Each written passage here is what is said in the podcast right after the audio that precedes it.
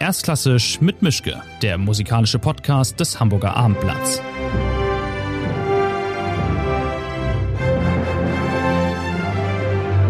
Ja, schönen guten Tag. Mein Name ist Joachim Mischke. Heute haben wir Ton Kopmann zu Gast. Holländer, Cembalist, Organist, Musikwissenschaftler, Musikforscher, Sammler. Also wir haben eine Menge zu besprechen ähm, in diesem Podcast und ich habe mir mal zurechtgelegt, da Sie ja für alte Musik Spezialist sind, wir könnten jetzt reden über Beethoven, wir könnten über den frühen Hindemith reden, den späten Boulez. Was, wonach wäre Ihnen? ich denke über frühe äh, Beethoven, das geht noch, aber dann hört es damit äh, ein bisschen auf. So, ich mache äh, als Dirigent mache ich äh, Mendelssohn noch, aber dann ist es ungefähr ja. meine Zeit vorbei. Okay. Dann gibt es Kollegen, die das viel besser machen als ich. Okay, aber nein, es war nur Spaß. Also wir bleiben schon bei Bach, denke ich. Das ist das, was Sie ja. nun im Zentral in Ihrem Bach Werk haben. Bach und, Bach und Buxtehude und Telemann und vielleicht noch ein paar andere Kollegen. Ja. Ähm, ich habe ein Zitat von Ihnen gefunden. Äh, Sie haben mal gesagt, Bach war der größte Komponist, der je gelebt hat. Ist das nicht ein bisschen unfair im Vergleich zu Beethoven, Brahms, Wagner, Schubert? Nee. Für mich ist es evident, es gibt keinen größeren Komponist als, als Bach, weil er unglaublich imstande war, mit seiner Vernunft und seinem Können, äh, aber auch mit seinem Herz dabei zu funktionieren. Und bei Bach kann man bei bestimmten Akkorde kann man einen Herzinfarkt bekommen. Es ist wirklich so unglaublich kräftig und äh, was Bach tut, das ich kenne keinen Komponist. Sicher, es gibt äh, Kollegen, die sagen würden, ja, aber Beethoven hat das auch gemacht. Aber für mich hat Beethoven das nicht gemacht. Mhm. Und äh, obwohl ich Beethovens Musik allmählich äh, liebe. Das hat lange Zeit gedauert. Allmählich klingt ja interessant. Ja, ich, äh, ich habe lange Zeit gesagt, äh, für Beethoven war es gut, dass Mozart jung gestorben ist. Und äh, allmählich muss ich mich äh, entschuldigen, weil äh, ich habe von seinen Sinfonien die meiste gemacht. Äh, und ich muss sagen, ich bin wirklich verliebt geworden auf seine Musik. Zum Beispiel die zweite Symphonie, mhm. ähm, äh, tolle, letzter Satz, äh, ja, da ist großes Feuer da. Mhm. Aber es ist eine andere Welt. Ähm, und ähm, ja, Johann Sebastian Bach ist ganz speziell. Auch diese, was er macht mit aller Kontrapunkt und alles. Und wenn man das nicht wissen will, kann man die Musik noch genießen. Ja. Wären Sie denn so orthodox, dass Sie sagen, wer Bach nicht schätzt, kann kein guter Musiker sein? Na, es ist immer schwer, ein Polizist für die anderen zu sein. so, äh, ich möchte das nicht der andere zumuten. Aber ähm, für mich, ja, kein Tag ohne Bach ist ein guten, guten, guten Wort. Mhm. Sie sind seit kurzem jetzt Präsident der Bach-Gesellschaft in Leipzig. Was muss man da machen? Also gibt es da so eine Art Vortanzen? Müssen sich bewerben? Hat man Sie gefragt? Was dürfen, was müssen, was können Sie jetzt machen in diesem Job? Äh, man wird gefragt, so man kann nicht sagen, ah, das wäre ein schöner Job für mich. Ähm, äh, ich würde gefragt, das ist für fünf Jahren und äh, ja, alle Mitarbeiter von äh, vom Barragiv und vor allem die Direktoren kenne ich sehr gut schon Jahren, weil ich komme als Kind da zu Hause, weil immer wenn man wieder neue Informationen haben will über Bach, muss man dort sein. Mhm. Das ist richtig das Zentrum, tolle äh, tolles Institut und äh, ich genieße immer mit Peter Wolny, Michael Maul, aber viele anderen auch zu reden ähm, über Bach, aber auch über alles um Bach. Weil ich finde es interessant da, dass man findet mit mir, dass man, wenn man Bach aufführen möchte, dass man etwas wissen muss über Bach. Wenn man eine Edition macht, dass man auch Kontakt mit die Musiker haben muss, um eine Edition zu machen, die wirklich funktioniert und genau gibt, was die Musiker brauchen. Weil manche Musiker wollen nicht das kritische Bericht lesen mhm. und äh, ich bin einer, der das tut, aber viele tun das nicht und da muss man doch einen, einen sakrosankte Text haben,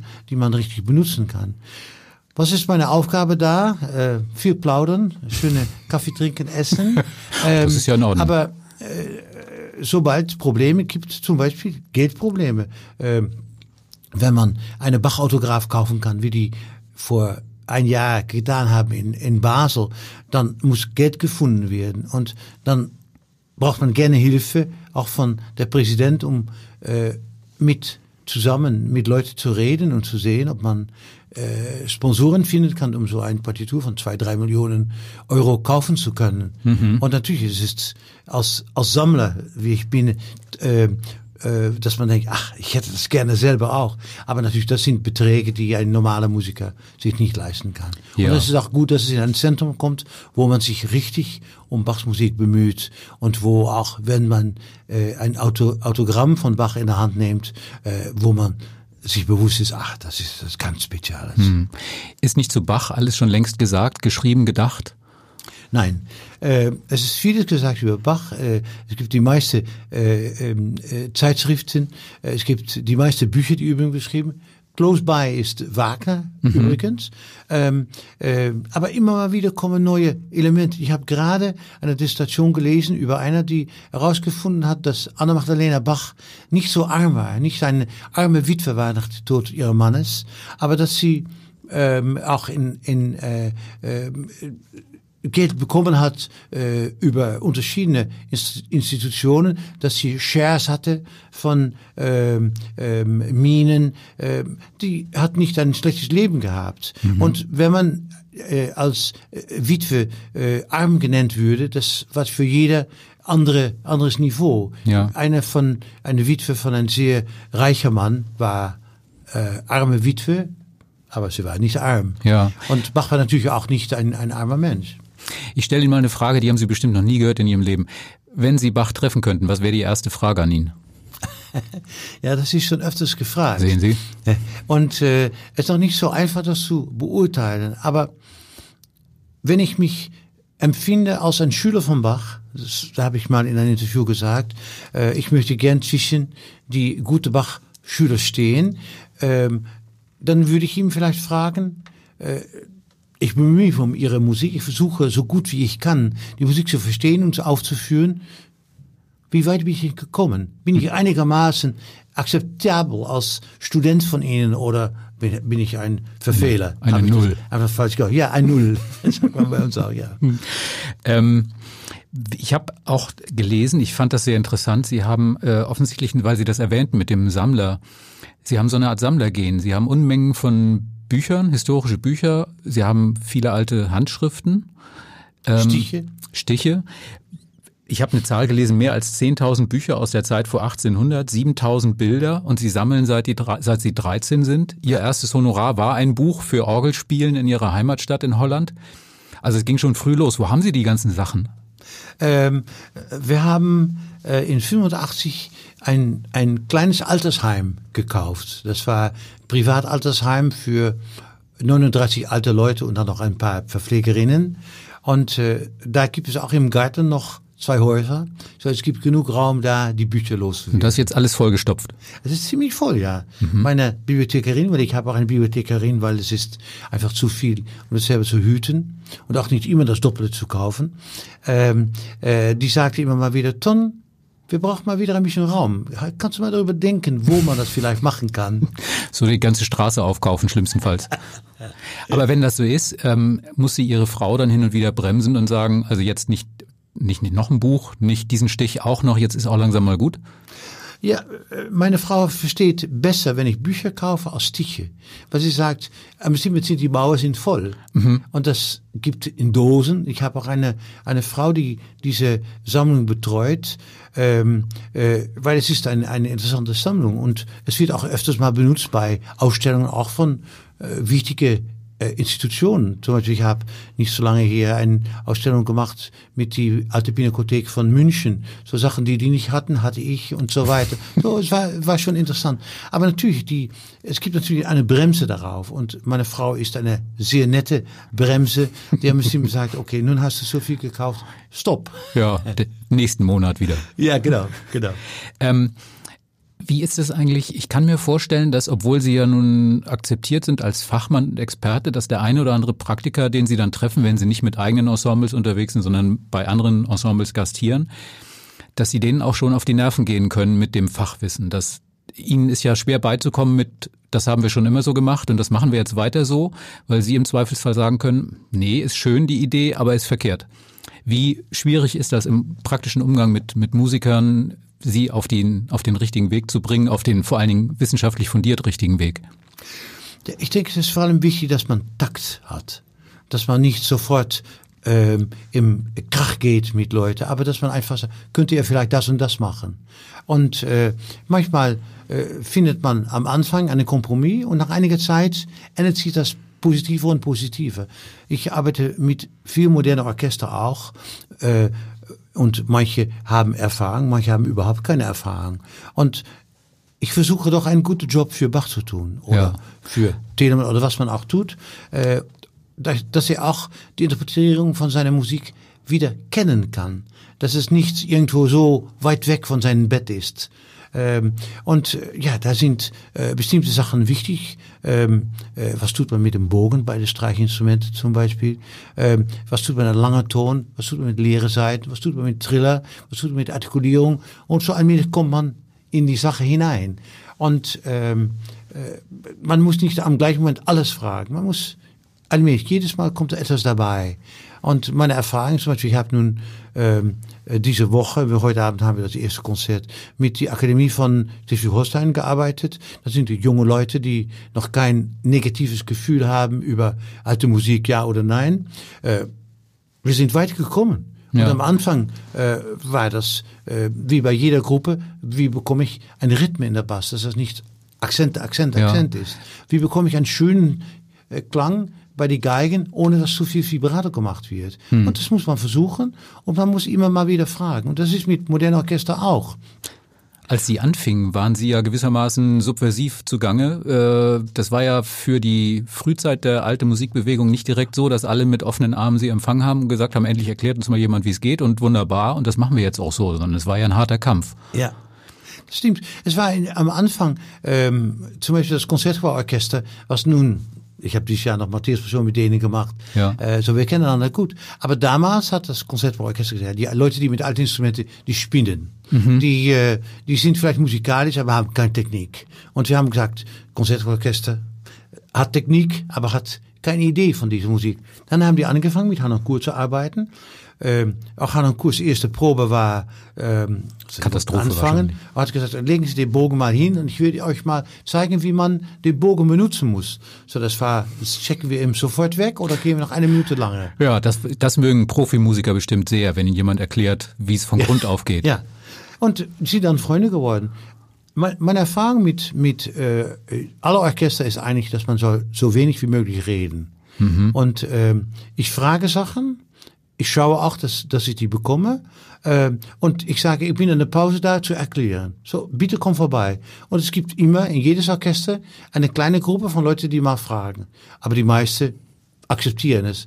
Ähm, und meine Erfahrung ist, wenn man immer über musikalische Sachen redet, aber nicht redet über, über äh, Theorien, über das sagt Quanz oder das sagt Leopold Mozart oder das sagt Muffat, äh, dann funktioniert es schon viel besser, dass man Musiker mit die Musiker ist. Und das finde ich eine wichtige Sache.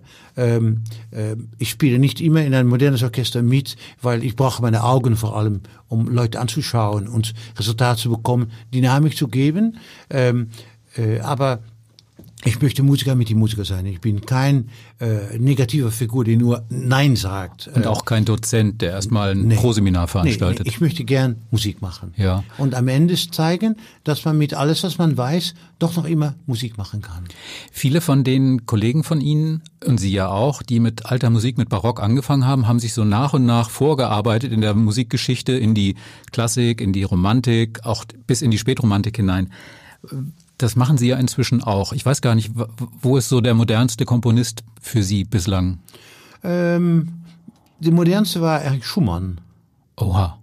Ich, äh, ich habe sein großes Requiem gemacht, ein paar Mal gemacht. Ja. Das ist nicht das Mignon, aber, so, aber es ist richtig Capita Selecta. Mal ein Stück. Äh, Mendelssohn liebe ich sehr. Schubert habe ich immer sehr gerne gespielt ähm, als, schon als Kind als Begleiter für die Lieder am, am Klavier. Ähm, äh, so, eigentlich mein, meine Musik hört auf und ich mache eine kleine Ausnahme dieses Jahr, weil mein Orchester existiert 25 Jahren, im Chor 25, äh, äh, äh, Verzeihung, mein Orchester existiert 40 Jahre, mein Chor 25 Jahre. Wir machen ein Konzert, wo wir äh, in die zweite Hälfte mit dem Chor Brahms äh, Zigeunerlieder machen. Das ist so mhm. ein Traum, was ich mal einmal machen möchte. Und ich denke, ich weiß nicht genug über Brahms. Ich weiß etwas über sein Sammel und seine große Achtung für Bach. Ja. Aber ich weiß von seiner Musik leider nicht so viel. Aber ich glaube, das möchte ich gerne mal machen. Aber bei einer Bruckner oder Mahler Symphonie würden Sie sagen, schöne Idee, aber ohne mich? Ja, ja, ich bin sogar äh, nicht ein großer Liebhaber von dieser Musik. Mhm. Ähm, ich finde, es ist, dauert viel zu lang. ähm, und es hört nicht auf. Und ich muss sagen, wenn ich, wenn man mich fragt, was findest du schön von Bruckner, das sind ein paar Chorwerke, A cappella Chorwerke. Mhm. Das finde ich schön. Aber diese lange, enorme Stücke von einer Stunde, das ist nicht, äh, nichts für mich. Aha. Sie haben mal gesagt, Schubert ist für Sie Avantgarde. Also es gibt Leute, die sagen, Stockhausen ist für mich Avantgarde. Das ist also und Schubert ist jetzt der, reine Wohlklang. Ähm, trotzdem, wie hört man dann, wenn Sie so auf historisch geeicht sind, wie hören Sie dann diese Musik? Hören Sie immer noch im Hintergrund in der DNA Bach mitspielen und denken sich, ja, ja, das hat alles Bach schon besser gemacht? Oder können Sie diese Musik auch für sich genießen und sagen, das ist jetzt eine romantische Musik, das ist vielleicht eine spätromantische, das ist eine klassische Mozart-Sinfonie. Das hat jetzt mit Bach erstmal nicht so viel zu tun? Nee, ich kann es richtig genießen. Aber ich schaue von der 18. Jahrhundert im 19. Jahrhundert und denke, Kinder, was habt ihr gemacht? Seid ihr verrückt und, äh, geworden? Wenn ich zum Beispiel ähm, ähm, Reformationssymphonie von Mendelssohn wie heute Abend mache, ähm, ich weiß, weil ich versuche immer darum, äh, etwas zu lesen. Äh, und ich weiß, dass Schumann zu Mendelssohn gesagt hat, das ist ein Fehler, dass du den Choral gemischt hat mit dem mit der Symphonie. Und ich finde es ein tolles Stück, mhm. richtig ein tolles Stück. Aber schon das Scherzo.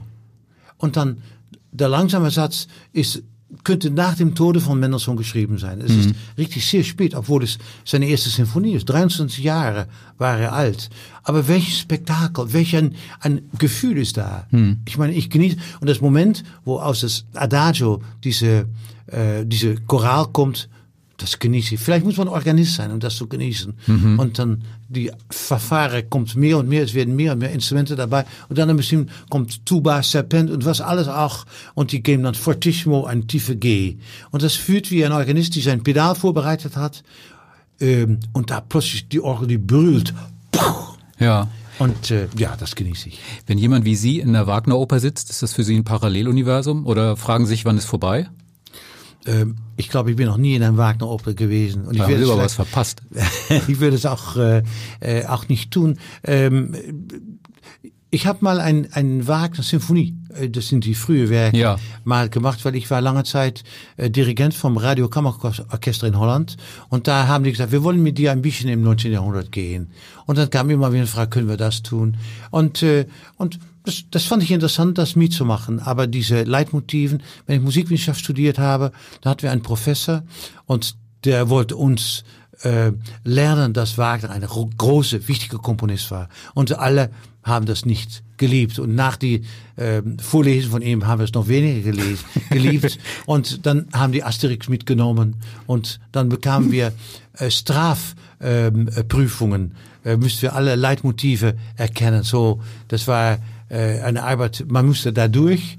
Und das hat nicht geholfen, Wagner noch mehr zu lieben. Aha, okay.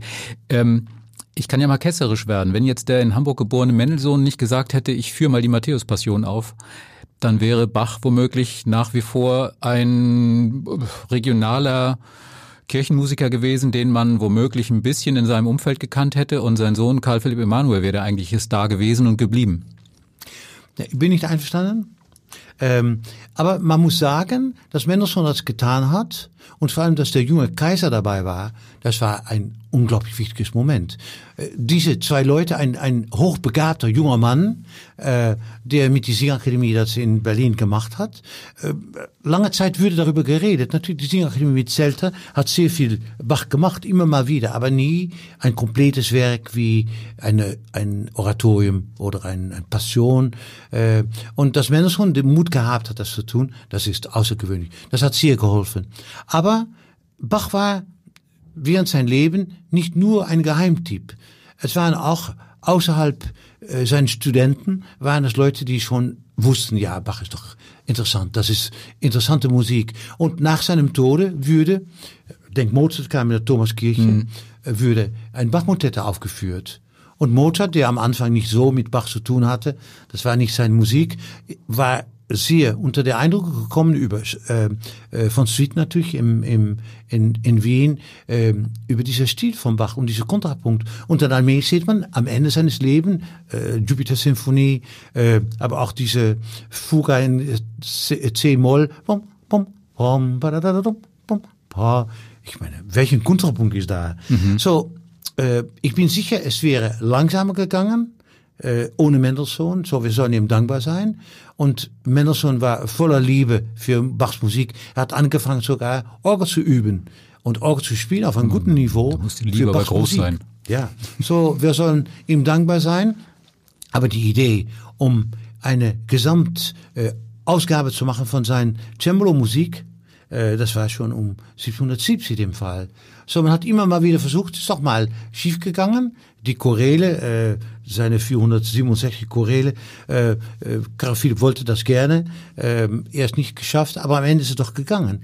Und kurioserweise, äh, ich bin natürlich ein, ein Liebhaber von Karl Philipp Musik, weil ich finde, ist ein großer, wichtiger Komponist, hoch eigen, hoch äh, äh, interessant und äh, sehr experimentell. Mhm. Aber vielleicht war für Karl Philipp nach seinem Tode dem großen Problem, dass es zu experimentell war. Hm. Äh, so Haydn Mozart haben das übernommen und äh, Karl Philipp war viel mehr weg als sein Vater. Karl Philipp fiel auch durchs Raster, er war nicht mehr modern dann. Ja, ja, ja, natürlich.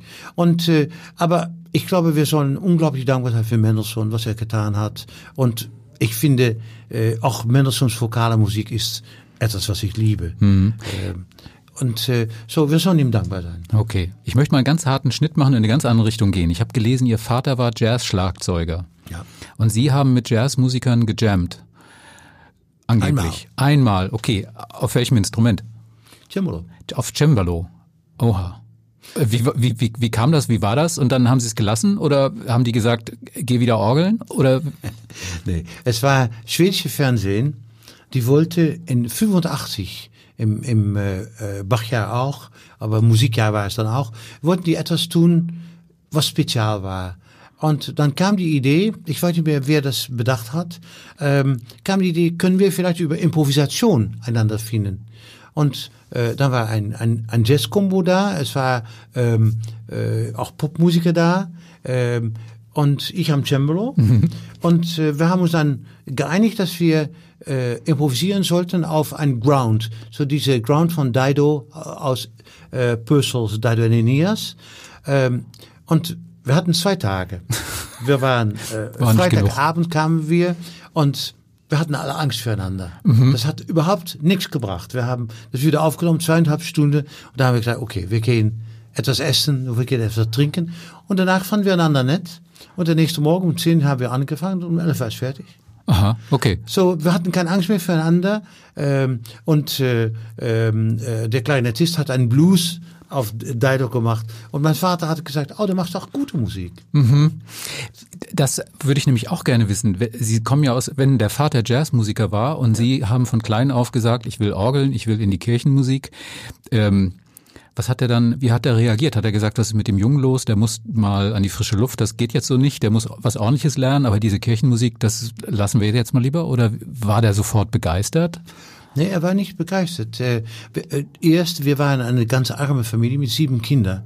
Und er fand es eigentlich nicht korrekt, dass einer Musikunterricht bekommen würde und die andere nicht. Mhm. Aber es war keine Chance. Er, und äh, anscheinend war ich auch ziemlich stark und oder dwingend. Äh, in jedem Fall, ich bekam, wenn ich zehn war, zum ersten Mal Klavierunterricht. Und äh, war dann mit dem elften Jahr äh, Organist in einer kleinen Kapelle und so weiter. Ähm, und äh, ja, mein Vater war nicht ein, ein großer Liebhaber von klassischer Musik. Er hat in ein Liebhaber äh, Symphonieorchester Schlagzeug gespielt, so Beethoven, Wagner. Das fand er mhm. auch etwas. Und kurioserweise, meine jüngste Tochter singt sehr schön Jazz, mhm. kann sehr gut improvisieren, äh, macht vor allem äh, etwas ältere Jazz und äh, und so manchmal komme ich dann als ihre Vater auch so ein ein ein Auftreten Auftritt von von ihr und genieße auch zu sehen, wie sie wieder diese Musik äh, genießt und auch wie sie ganz einfach damit umgeht und äh, improvisierend das tut. Mhm. Wenn man in ihrem Lebenslauf sich ein bisschen umsieht, da springen einem immer als große Brocken entgegen diese Gesamtaufnahmen, die sie gemacht haben. Ob das ein Bach war oder Buxtehude. Sie machen sich das dann auch gerne schwer und sagen sich dann auch, ich mache jetzt nicht nur, ich nehme mir nicht nur die Rosinen raus, sondern ich will jetzt wirklich diese Langstrecke machen, diesen Marathon, alle Bach-Kantaten, alles von Buxtehude. Das sind ja riesige Aufgaben gewesen. Und ich habe gelesen, bei Buxtehude haben Sie eine Hypothek auf Ihr Haus aufgenommen, weil das schwierig war mit der Finanzierung sogar? Bei Bach war das. Bei Bach, bei Bach okay. Bei Bach. Bei den Bach-Kantaten. Äh, ja, ich muss sagen, ich habe noch ein paar komplette Sachen, die ich gemacht habe. Ich habe alle Mozart-Symphonien gemacht. Mhm. Im Mozart-Jahr 91 in Japan und über Euro Europa, über unterschiedliche Städte. Das waren äh, zwölf Konzerte, äh, wo das alles gemacht wird. Ich habe die ganze Orgelwerke von Bach auch noch aufgenommen, für Teldec, hier in Hamburg auch zum mhm. Teil. Ähm, äh, ja, ich bin ein Sammler, so ich möchte gern etwas komplett haben. Und das suche ich als Sammler. Und das fand ich auch, es ist so, äh, man sieht immer so bei Mozart zum Beispiel, um mal nicht über Bach zu reden, man kennt äh, die große Symphonie natürlich, aber was kennt man von den frühen Symphonien? Und äh, ich war fasziniert von der ersten Symphonie von Mozart äh, und ich habe immer gedacht, wie kann es sein, ein Junge von vier, fünf Jahren, äh, die eine Symphonie macht, die viel besser ist als die kommende Symphonien danach. Ja. Und dann später habe ich entdeckt, dass er war in London, so äh, Johann Christian Bach hat ihm sicher dabei geholfen. Wieder Bach. Ja, wieder Bach. und äh, äh, bei Johann Christian Bach, äh, jeder kennt eine, einen Teil von seinen äh, Kantaten, aber ein großes Teil wird nicht oder selten gemacht. Und ich war eigentlich interessiert zu wissen, wie hat Bach angefangen, wie ist es weitergegangen. Dann habe ich gesagt, lass uns anfangen mit die frühen Kantaten. Man sieht, der junge Bach, der zum ersten Mal komponiert, nachdem er bei Buxtehude gewesen ist, gerade davor, hochinteressantes Moment, wo viele sagen, wie Kantat 150 oder 196 echt hat angezweifelt, wo ich mich wundere, darf ein Komponist auch nicht mal jung sein? Mhm. Äh, aber natürlich, man sieht die Entwicklung, man sieht eine Riesenentwicklung, Entwicklung, äh, nachdem seine Weimarer Kantaten gemacht worden sind, mit so schönen Anteil für Blockflöte. Äh, wenn er dann in Leipzig kommt, diese Jahrgänge, erste Jahrgang, zweite Jahrgang, ganz andere Musik. Ähm, Choral, so bei Chöre, nicht die Musik, die die Sopranen so gerne singen, weil die haben nur ein Choral zu singen, alle anderen singen schöne äh, Melodien. Ähm, dritter Jahrgang und dann weiter, so Teile von Jahrgänge. Ähm, äh, ich wundere mich, ob Bach mehr als drei Jahre richtig komponiert, weil er hatte genug. Hm. Er hat, brauchte nur ein paar Kantaten, die ein bisschen zu altmodisch waren oder eine Kantate für einen Sonntag nach Pfingster, die es nicht jedes Mal gegeben hat. Ja. Äh, aber diese, dieses Gefühl zu sehen, zum Beispiel, ich habe in dieser Aufnahme äh, entdeckt, wie allmählich Blockflöte Querflöte wird mhm. und wie die Querflöte enorme Soli bekommt ähm, äh, wie auch dem Anteil von der Bass, der Bariton in Bach-Kantaten, wo ich mehr und mehr denke, hat Bach nicht selber die gesungen. Ja. Er war ein Knabensopran und war ein, ein Bariton danach, hat er nicht für sich selber die schönsten Stücke geschrieben. Ja. Das kann man nur sehen, wenn man alle diese Kantaten hintereinander aufführt, Konzerte macht und dann aufnimmt. Und ich finde es eine tolle Erfahrung gewesen, ähm, aufzuführen, Konzerte zu machen, vorzubereiten und dann aufzunehmen. Jetzt äh, sind wir so ein bisschen abgekommen. Ich wollte noch mal auf dieses Hypothekthema. Also ah, ich finde es einerseits ähm, mutig, aber auch außergewöhnlich, wenn ein Künstler sagt, das ist mir so wichtig, ich verpfände mir gewissermaßen meine Wohnung unterm Hintern weg. Ja. Ähm, haben Sie da nie Angst gehabt, dass Sie sich jetzt in was reinreiten, aus dem Sie nicht mehr rauskommen? Ähm, nee, ich habe nicht so viel Angst gehabt. Obwohl, wenn ich meine Unterschrift geschrieben hat und meine Frau auch, haben wir gedacht, äh, das mhm. ist etwas. Wir hatten die, das Problem nämlich, dass äh, Erato und Teldec, äh, beide Firmen, von denen ich aufgenommen habe und mit großer Freude zusammengearbeitet habe, die würden aufgelöst von Warner. Warner mhm. war der amerikanische äh, äh, Finanzier von beide und äh, in äh, 2001, gerade nach dem Bachjahr, haben die gesagt, okay, wir hören auf. Die haben erst mit die Leute, die ein kleines Kontrakt haben, aufgehört und dann mit den Leuten wie ich, Bill Christie, die ein großes Kontrakt haben. Und dann kam die Sache, was tun wir? Wir sind in der Mitte von der Bachkantate, äh, das können wir doch nicht lassen. So, ich bin äh, gegangen zu unterschiedlichen Plattenfirmen, auch bei DGG, in, wo gerade Gardner auch das gleiche Problem gehabt hat. Mhm. Ähm, und ähm, ich kam nicht weiter, weil die größere Firmen sagen, ja, wir wollen mit dir aufnehmen, aber das Bachprojekt, das ist vorbei. Mhm. Wir können nicht ein Produkt, was schon gemacht wurde, für eine andere Firma verständigen. Und dann plötzlich kam ich in Kontakt in Holland. Fünf Kilometer von mir lebte eine kleine Firma, die über 200 Firmen hatte unter sich. Mhm. Die, das hatten in Deutschland auch gehabt, äh, Firmen, die sehr viele kleine Firmen verkauft haben, Logistik gemacht haben, das war es. Und äh, ich kam zufälligerweise in Kontakt mit denen und die sagen, aber wir sind willig, um die Bachkantaten auszubringen. Äh, wir können nicht finanzieren, wir können alle mögliche äh, äh, Arbeit tun, dass das weiterkommt, dass es auch ein, eine Hülle hat, dass die ganze Reihe ähnlich aussieht und so weiter.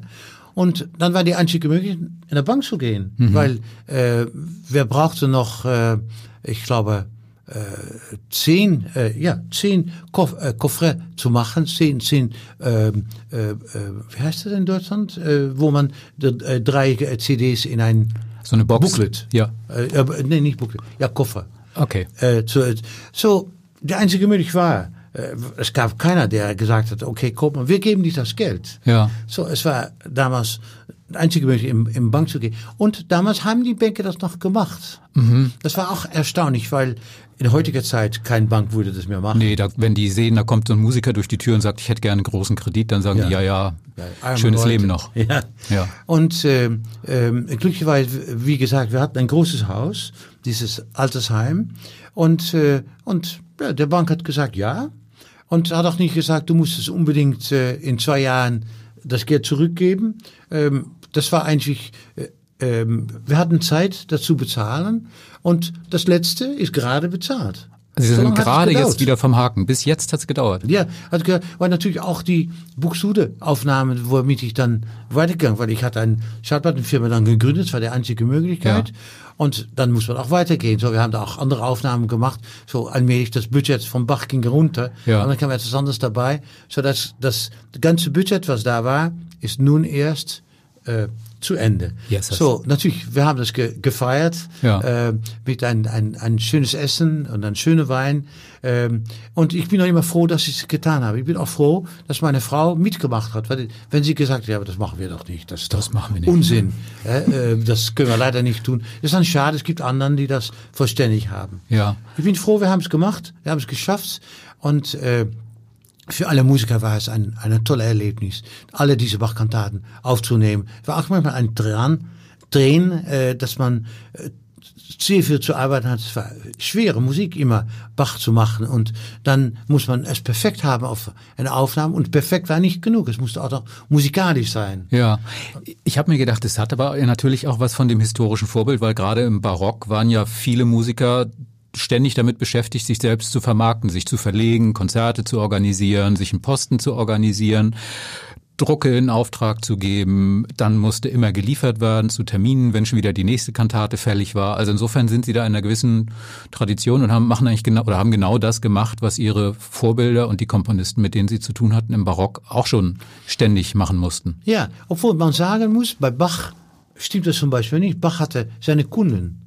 Er war Organist, er war, war äh, Kapellmeister in der Thomaskirche, davor war Geigenspieler oder Violist äh, ähm, oder, oder Organist. Ähm, so Bach hat immer sein Publikum gehabt. Ähm, Haydn hat auch immer sein Publikum gehabt mhm. mit der Fürstin Esterhazy. Mozart und Händel nicht. Die müssten richtig kämpfen, um zu überleben. Und bei Mozart war die Schwierigkeit, dass er sehr gerne sehr viele Leute ähm, eingeladen hat zum Essen. So, wenn er dann gut verdient hat mit der Oper, war das Geld auch wieder schnell weg. Mhm. Äh, Händel ging am Simon bankrott und hat sogar fünf äh, Rembrandts verloren damit. So, er war auch Sammler. Mhm.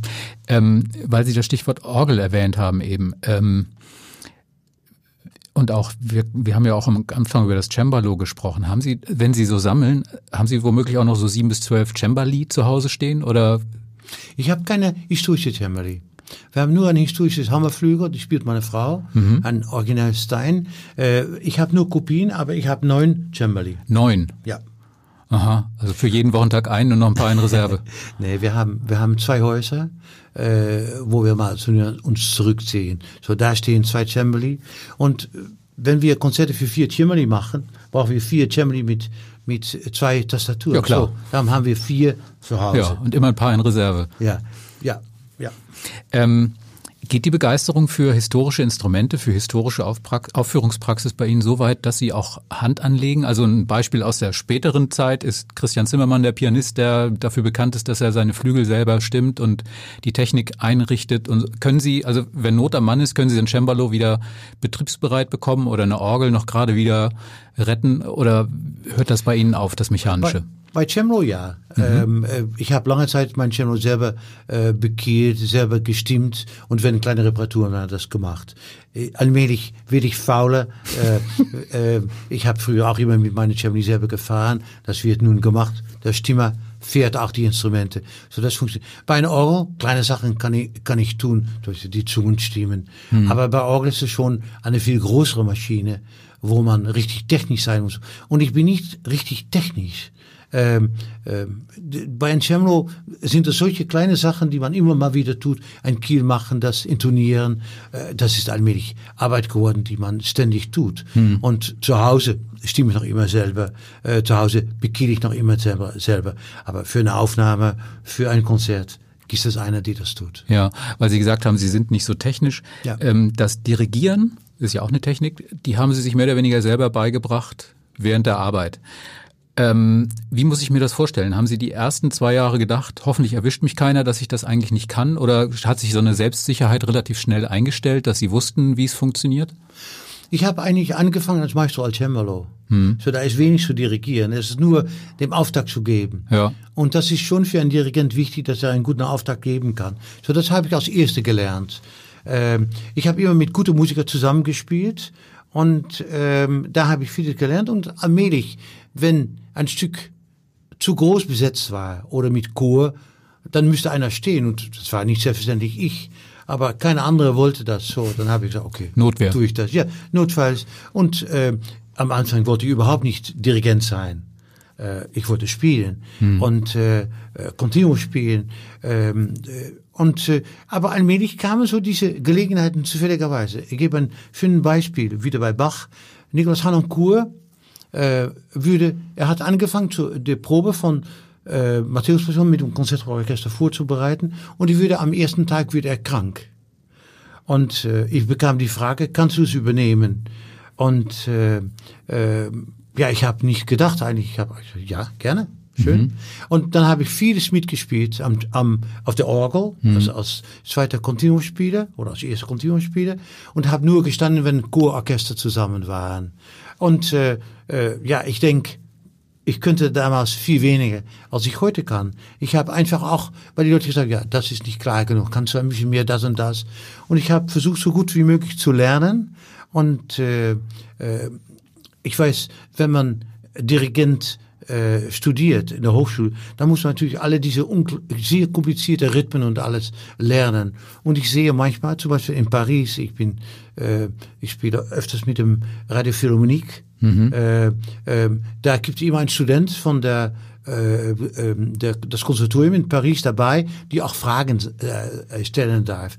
Und die lernen nichts über Musik, die lernen nur zu dirigieren, präzis zu sein. Weil bei moderner Musik ist das auch sehr wichtig. Ja. Und aber zu lernen, wie man eine, eine Heidensymphonie schön gestalten kann, um nochmal nicht über Bach zu reden, das ist etwas, was weniger gemacht wird. Ja, um mal nicht über Bach zu reden. Ähm, ein Klischee, das man ja gerne benutzt und, und hernimmt bei Dirigenten, ist ja, wenn man sich vorstellt, ein Dirigent steht vor einem Orchester, ein großes Orchester, groß besetztes Orchester. Die Unsitte, dass man Barockmusik riesig besetzt hat, wie Karajan das gemacht hat, mit gefühlt 800 Streichern, das ist ja vorbei. Also Sie haben in Ihrem Berufsleben eher mit kleineren Orchestern zu tun, mit, mit sagen wir mal weniger Klang, mit einem durchschaubareren Klang, mit Transparenz, mit einzelnen Stimmen womöglich. Fehlt Ihnen dann nicht womöglich dieses Gefühl, Sie stehen da vor so einem 120-Mann-Laden und wenn Sie den Stock heben oder die Hand heben, dann donnern 120 Mann los und Sie kriegen so eine Riesenwelle Klang und Musik an den Kopf. Das, ich stelle mir das, ich habe es nie erlebt, aber ich stelle mir das ja toll vor, als Dirigent einfach dieses physische Erlebnis da zu stehen. Man hebt die Hand, gibt den Einsatz und dann fliegt einem so eine Bruckner-Symphonie oder eine Mahler-Symphonie um die Ohren. Und bei Ihnen ist es alles sehr überschaubar. Ich könnte mir noch vorstellen, dass man vielleicht schon neugierig, süchtig darauf wird, immer eine gewisse Steigerung zu haben und zu sagen, boah, Wahnsinn, jetzt habe ich hier dieses riesige Orchester vor mir. Und wenn ich das will, kriege ich 120 Phon um die Ohren. Äh, ich muss sagen, ich habe ziemlich oft 9. Symphonie von Beethoven gemacht. Mhm. Zum Beispiel in Wien, äh, wo ich einen Chor von 160 Leute hatte und ein Orchester von 120 Leute. Mhm. Und meine Arbeit ist dann, das auch leise zu bekommen, dass es nicht nur laut ist. Weil in, ich finde, Dynamik ist äh, eine Sache, die relativ ist. Wenn ein kleines Orchester leise spielt, ist es natürlich leise. Wenn ein kleines Orchester laut spielt. Es ist immer noch nicht laut. Nee, aber es ist im Vergleich mit das leise schon ein Unterschied. Und ich glaube, mit großen Symphonieorchester ist manchmal die Gefahr, dass es nur laut ist. Und wenn ich dann so eine neunte Symphonie von Beethoven mit alle die Sforzati, dann versuche ich irgendwo eine Harmonie zu machen, dass nicht alle Sforzati ähnlich sind. Äh, und ich genieße, wenn es laut wird und noch lauter. Und ich frage auch noch mehr. Ja. Ähm, aber ähm, ich glaube, Dynamik muss man genießen, aber immer sehen, es ist relativ. Mhm. Und dann genieße ich ein neunte Beethoven, äh, Mendelssohn. Ich habe auch Lobgesang gemacht. Ich habe die eigentlich alle Sinfonien von ihm gemacht. Ähm, das ist große Spaß, das zu tun. Aber die Flexibilität, die man hat mit einer kleinen Gruppe, ist viel schwerer zu bekommen mit einer großen Gruppe.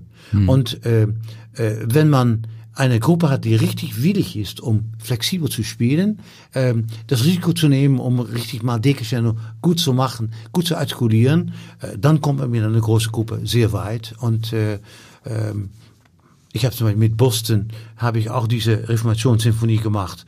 Und äh, das war das volle Orchester. Die mhm. erste Hälfte war 35 Mann auf dem Podium. Und dann die zweite Hälfte war völlig alle da. Mhm. Und das macht Spaß. Und aber immer versuch eine Nuance anzubringen. Das hm. ist mein, mein Credo. Hm. Mit Barockoper haben Sie es, glaube ich, nicht so, oder? Ich habe nicht so viel Oper gemacht.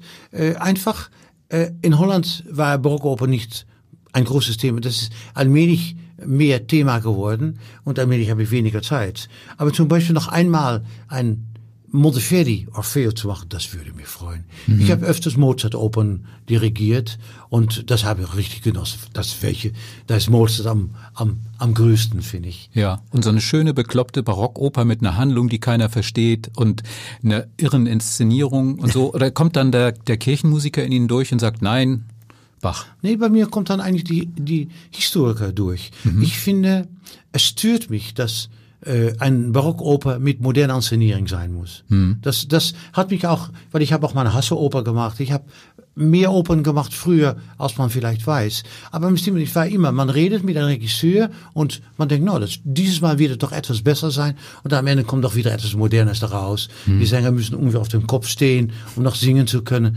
Ich finde, das ist antimusikalisch. Es gibt ja auch Inszenierungen, die bewusst bis ins Detail gehen, wo dann Handhaltung, Gesten, Kerzenlicht, alte Bühnenbilder, wo dann zwei Leute hinter der Bühne stehen und so hm. Sperrholzwellen bewegen und wenn es donnert, dann wedelt einer mit dem Donnerblech, also wo man wirklich ganz historisch bis ja. ins Detail geht. Das stelle ich mir sehr atmosphärisch vor, aber natürlich auch sehr weit weg. Barockmusik ist ja auch für viele sehr weit weg, habe ich das Gefühl. Ja, aber es bleibt kurios, dass diese historische Aufführungspraxis mit historischen Instrumenten funktioniert hat und dass es nicht funktioniert hat mit Theater. Ich habe mein erste Zauberflöte war in Inszenierung, wie weit man das zurückfinden könnte von Mozart. So, hm. äh, ich habe sicher solche Sachen versucht. Ich habe ein Benda-Oper gemacht und solche Sachen. Und das war ein mit Regisseur. Aber die Schwierigkeit ist, man braucht eine wie Ingmar Bergmann. Mhm. Ein, ein, einer, die mit aller Information umgehen kann. Das war das Glück mit der alte historische Aufführungspraxis. Es gab Gustav es gab Hanoncourt, es gab solche Leute, die richtig imstande waren, mit die Texte, mit Theorien etwas anzufangen. Und ich glaube, das hat ein bisschen gefehlt in die barocke Inszenierung, äh, dass es gute Wille war, auch bei mir war es gute Wille, äh, aber das Resultat war nicht gut genug. Hm. Karajan hat ja irgendwann gesagt, ach, das bisschen Regie mache ich auch noch. Dann, dann hat er das einfach noch mit durchgezogen. Bei seinem Status war das auch kein Problem. Das hat sie nie gejuckt zu sagen, ich weiß, wie es geht, ich mache jetzt mal eine Barockoper auch die Inszenierung.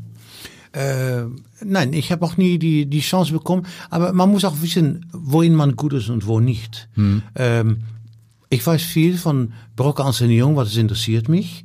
Aber ein Regisseur zu sein, das ist noch wieder eine andere Arbeit. Und ähm, ähm, ich muss sagen, ich bin neben alles, was ich tue, auch noch Professor in Leiden für Musikwissenschaft. Und ich habe ein, äh, eine Dissertation äh, dieses Jahr gehabt, am Anfang, äh, so in Oktober, von einem Barock äh, äh, Regisseur, Gilbert Blanc, Franzose, der für das Boston Early Music Festival jedes Jahr eine Barockoper macht. Hm. Und das versucht in richtige äh, Inszenierung zu machen und da Theater zu machen. Und mit ihm möchte ich gerne nochmal etwas tun, weil ich finde, er ist so imstande, er würde imstande sein, mit Kenntnis richtig Theater zu machen. Hm. Jetzt mache ich nochmal einen Richtungswechsel. Ich, mir ist noch eingefallen, das ist schon lange her. Ich glaube, das war so 2006, 7 so um den Dreh. Da gab es mal eine Aufregung bei den Göttinger Händelfestspielen, weil die gesagt haben, wenn der Kopmann kommt, dann müssen wir die Orgeln wegschließen, der macht uns die, die Instrumente kaputt. Äh, wie ist das eigentlich damals gelaufen? Wie ist das geendet? Dürfen Sie inzwischen da wieder spielen? Was, was war da, was, das klang relativ albern. Es war böse Wille da. Aha. Es war der Pfarrer der Kirche, ähm, äh, weil ich habe lange mit, mit Jürgen Arendt, die die Orgel gebaut hat, und der hat mich angeguckt und hat gesagt, weißt du, du spielst doch immer auf meine Orgeln, warum da? Und, äh, und dann hat er auch gesagt, ja, der, äh, der Pfarrer, wir selber spielen, will seine Tochter bei mir arbeiten lassen. Und das hat alles Krach gegeben. Und ich war zufälligerweise der Pechvogel. Äh, äh, ich habe dann doch eine Orgel gespielt auf eine andere Orgel in der in in in diese äh, Händel Festspiele. Äh, und äh, natürlich äh, es sieht aus, auch wenn ich Cembalo spiele, als ob ich aktive und ich spiele auch aktive dann als viele Organisten und vor allem als viele Cembalisten, aber ich mache kein Karate. Und Sie und, haben auch nie äh, eine Orgel kaputt gemacht? Nein. Das ist, äh, nee, das ist, äh, äh, man, man möchte immer äh, reden über Leute und äh, äh, in meinem Fall, weil ich äh, aktiv spiele und wenn man mich spielen sieht, dann sehe ich auch, habe keine Angst, die Tasten zu greifen. Aber äh, das ist etwas anderes als etwas Schlechtes zu tun für eine Orgel. Ja.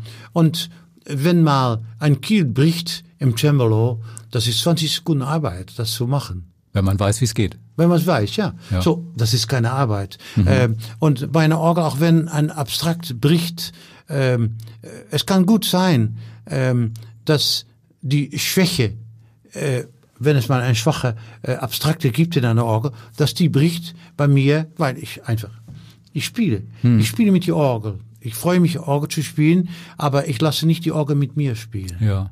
Ich habe noch mal eine grundsätzliche Frage. Viele Leute fasziniert Barockmusik ja, weil sie, jetzt mal einfach gesagt, so schön historisch ist und auch was fast schon Antikes hat, aber trotzdem womöglich sehr nah bei den Menschen. Was macht für Sie, wenn Sie mir erklären müssten, warum ich Barockmusik mögen sollte, warum ich Bach mögen sollte?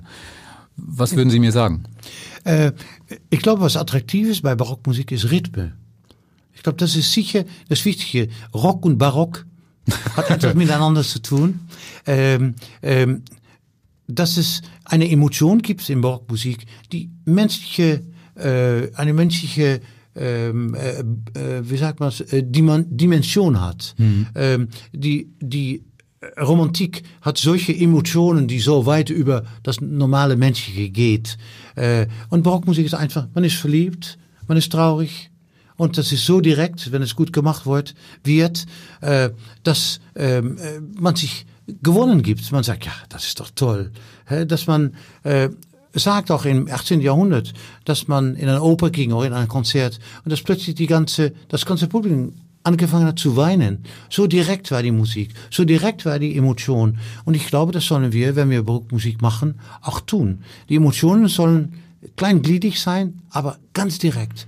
Äh, man, man bemerkt, wenn Bach über den Tod redet, das ist traurig. Mhm. Und dann kann man ganze Diskussion haben über, dass Bach ähm, weiß, dass Kabbalistik und so weiter, äh, ähm, er möchte gern zu Gott gehen, so ich habe genug, letzte, letzter Satz, äh, eine Bewegung nach oben, hm. äh, aber, aber irgendwo Moll und doch ein fröhliches Stück. Hm. Äh, aber die Trauer ist da. Hm. Und äh, Bach kann auch in, in Recitative so direkt eine Atmosphäre äh, machen. Und ich denke, es ist schade, dass Bach nie open komponiert. Nur Verdi-Kantaten, weil ich glaube, er hätte das auf dem Niveau von Händel machen können. Da sind wir schon zu zweit. Das hat mir auch sehr gefallen, wenn es Bach-Opern gäbe. Ja. Also nun ist Händel da. Das ist aber auch nicht das Schlechteste. Nee, ist guter. Großer Komponist. Aber ähm, nochmal auf dieses Thema zurückkommt. Ähm, in Ihrem Lebenslauf, wenn man den, den Lebenslauf hat, den Sie haben, Sie haben im Prinzip alles schon geschafft, alles schon gemacht. Was bringt Sie immer noch dazu zu sagen, ich plane mich jetzt durch, ich habe in einem Jahr das Konzert, ich habe in in einem, in einem, halben Jahr bin ich mit der Kantate dran und dann ist wieder Hamoll-Messe und so. Sie haben alles durch. Sie haben die Kantaten durch, Sie haben alle großen Werke mehrfach durch. Was treibt Sie da noch an? Sie könnten noch sagen, hier, fertig. Ich, ich liebe mein, mein, mein Fach. Ich liebe mein, mein, äh, meine Musikmacherei, äh, das Cellospiel, Orgelspiel, Dirigieren und auch Unterrichten und so. Ähm, und ich muss sagen, zum Beispiel ein ähm, Ziel, was ich habe, ist, ich möchte gerne alle Haydn-Symphonien äh, in Konzert machen. Ich bin über die Hälfte. Das ist schon wieder dreistellig. Können Sie denn nicht einfach sagen, sich einen Komponisten suchen, der nur so neun bis zwölf gemacht hat? Ja, äh, äh Nikolaus Bruns. Das ja. wäre ein, ein, ja, ein guter Komponist. Okay. Wäre als, als, als Student von Buxtehude ähm, wäre ein, ein Komponist, die ich gerne machen möchte. Aber die Haydn-Symphonien sind große Klasse. Und, aber es sind so viele. Ja, aber es sind auch so vielfältiges. ähm, ähm, ich habe ich hab, ich hab nicht letzte Zeit gezählt, aber ich würde sagen, ich bin so auf 58 ungefähr Aha. von die 100, äh, 105. Äh, manche habe ich sehr oft gemacht. Manche, äh, wenn ein Orchester sagt, äh, Ton, wir möchten ein Heiden, was, welche willst du machen? Dann sagt er, zehn, zehn Stück. Ich mache euch gleich zehn oder zwanzig. Ja, Jojo Ma kam mal mit die Idee mit Chicago, die wollten auch ein Großprojekt, haben am Ende nicht gemacht, um alle Haydn-Symphonien zu machen, über zehn Jahre. Mhm. Ob ich interessiert war, ja, gerne. Mhm. Kann ich mir vorstellen. Ja, ist, äh, aber Haydns Musik liebe ich sehr. Es ist richtig, äh, auch, äh, auch, ich habe ein paar von seinen Opern gemacht, die werden sehr wenig gemacht äh, sein Orfeo, die letzte Oper, die er für London gemacht, die leider nicht aufgeführt wurde, da welch ein schönes Stück. Aber ist das nicht geradezu Verrat an Ihren Bach-Jünger-Kollegen? Könnten die nicht sagen, jetzt ist der Kopmann durchgedreht, jetzt ist er auch noch auf Haydn losgegangen, jetzt ist er von der reinen Lehre abgefallen? nee, weil, weil ich glaube, es ist bei mir immer doch Bach plus gewesen. Mhm. Äh, Bach plus Buxtehude Frescobaldi. Vergesst nicht, ich habe viel Frescobaldi auch gespielt in meinem Leben. Viel äh, Violinisten, Schwening, äh, William Byrd, äh, die Schüler von Schwening gespielt und das mache ich noch immer. Äh, so, man braucht, braucht sich nie fest, festzuhalten auf einen Komponist, auch wenn man die am liebsten hat. Hm. Und äh, äh, ich meine, ich versuche ähm, als, äh, als Präsident vom Buxtehude-Gesellschaft auch für Buxtehude etwas zu tun, weil ich finde, Buxtehude hat gelitten unter der große Bach, der große Schütz und er würde Kleinmeister genannt, aber ist ein Großmeister. Mhm. Aber Buxtehudes Musik, vor allem die vokale Musik, hat manchmal gelitten auch unter Aufführungen, die weniger professionell waren. Und ähm, wenn man ähm, Bach auf einer Straßenorgel spielt, Mozart auf einer Straßenorgel spielt, bleibt immer etwas da. Mhm. Aber es ist mit Haydn schon weniger. Mit François Couperin bleibt nichts übrig. Mhm. Bei Buxtehude auch nicht. So, ich glaube, es gibt Komponisten, die man auf die Straßenorgel, auf was auch spielen kann. Ähm, und es geht. Ich habe mal in äh, La Folle Journée de Nantes, äh, wo ich auch zu spielen hatte, da war ein, ein äh, Steelband und die haben mit 54 äh, von diese große äh, Stilsachen haben die tadadam, diese D-Moll äh, mhm. Toccata gespielt und das war so perfekt geplant. Ich meine, dann tadadam, das waren schon zwei Leute. Mhm. Tadadam. Unglaublich äh, äh, interessant, das, das, äh, das zu sehen. Aber wenn man ihnen eine auf Name vorspielt von so Crossover-Bach mit Latin-Rhythmus drunter oder mit, keine Ahnung, äh, weiß ich nicht, vier Mandolinen oder so. Wie, wie, wie kommt Ihnen das vor? Ich kann mir vorstellen, dass ich jetzt nicht, dass Sie sagen, Gott sei Dank, endlich spielt das mal jemand so. nee, nee, das ist wahr. Ich finde, die großen Komponisten brauchen keine Crossover. Sie sind so toll, die können sich selber verteidigen. Aber wir Musiker sollen die Musik gut verteidigen. Wir sollen der Komponist richtig, er kann nicht mehr verteidigen, er ist nicht mehr da, die Musik so aufführen, dass Leute sagen, ja, aber das Original. Aus Liebe brauchen wir doch kein Schlagzeug dazu. Mhm. Ähm, wenn jetzt eigentlich es aber doch so ist, dass alle Stilkämpfe im Großen und Ganzen gewonnen sind. Es wehrt sich ja niemand mehr, glaube ich, wie es noch vor 10, 20 Jahren war, gegen die Überlegung, wir spielen jetzt mal historisch informiert, was immer das dann im Detail auch ist, aber wir gehen nicht einfach auf die Bühne und legen mal los, sondern wir schlagen vorher nach, lesen uns ein, schauen, welche Art von Ästhetik ist wichtig. All diese Diskussionen, all diese Auseinandersetzungen sind ja im Prinzip durch. Sie müssen ja niemanden mehr überzeugen, überreden oder klar machen, warum sie das tun. Ich stelle mir das jetzt relativ langweilig vor. Sie haben ja gewonnen, gewissermaßen dieses Armdrücken.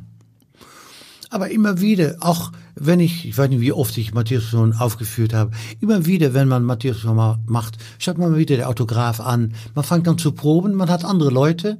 So, es ist immer eine große, tolle Arbeit, das zu tun. Und wenn man dann die Proben zu Ende gebracht hat und da ist 2000 Menschen, die zuhören, äh, dann möchte man gern, dass diese äh, große Kraft von Bach, diese Emotion, die da ist, das Drama, was da ist, dass man es wieder überbringen kann.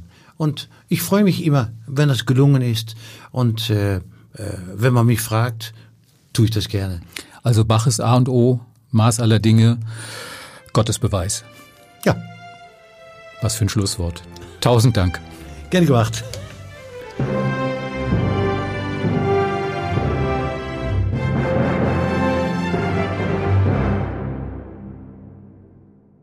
Weitere Podcasts vom Hamburger Abendblatt finden Sie auf abendblatt.de slash podcast.